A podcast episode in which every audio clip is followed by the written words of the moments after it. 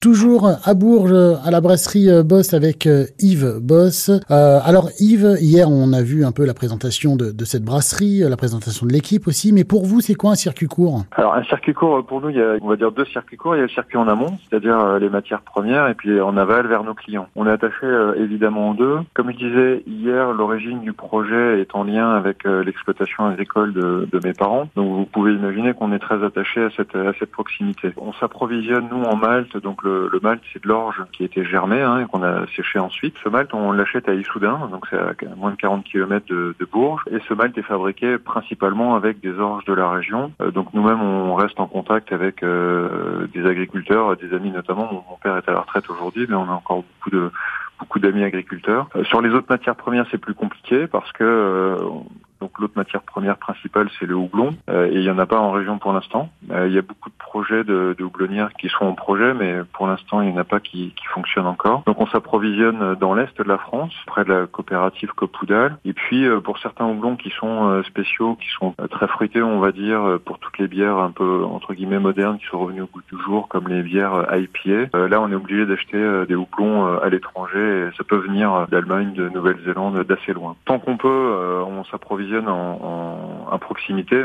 Maintenant, quand on ne peut pas, et c'est aussi le, les goûts des bières, et ça, c'est les clients qui, qui, qui le demandent, hein, on, est obligé d'approvisionner euh, plus loin. Euh, on fait travailler aussi évidemment sur toutes les installations de matériel, d'équipement au maximum euh, les entreprises locales. on a notamment fait fabriquer notre, ça remonte déjà 5-6 ans, notre cuve de brassage par l'entreprise ETA. L'idée c'est de s'insérer au maximum dans le tissu économique local pour tout ce qui est matières premières et, et équipements. Et puis bah, après il y a le circuit court à Laval, donc on accueille déjà du public ici comme je le disais hier, euh, en mode bar, on va dire, hein, ou en mode soirée, euh, notamment les jeudis pour pour la boum ou pour les apéros de chill, comme on commence à le faire euh, ce mois de juin. donc ça, c'est du circuit court parce qu'on vend directement aux consommateurs. Mais on travaille beaucoup aussi avec des bars et des restaurateurs sur sur Bourges en région. on vend dans les grandes surfaces régionales et donc donc ça c'est une première chose. Et puis la deuxième chose, c'est qu'on travaille nous pour nos clients qui sont plus lointains, notamment sur l'île de France,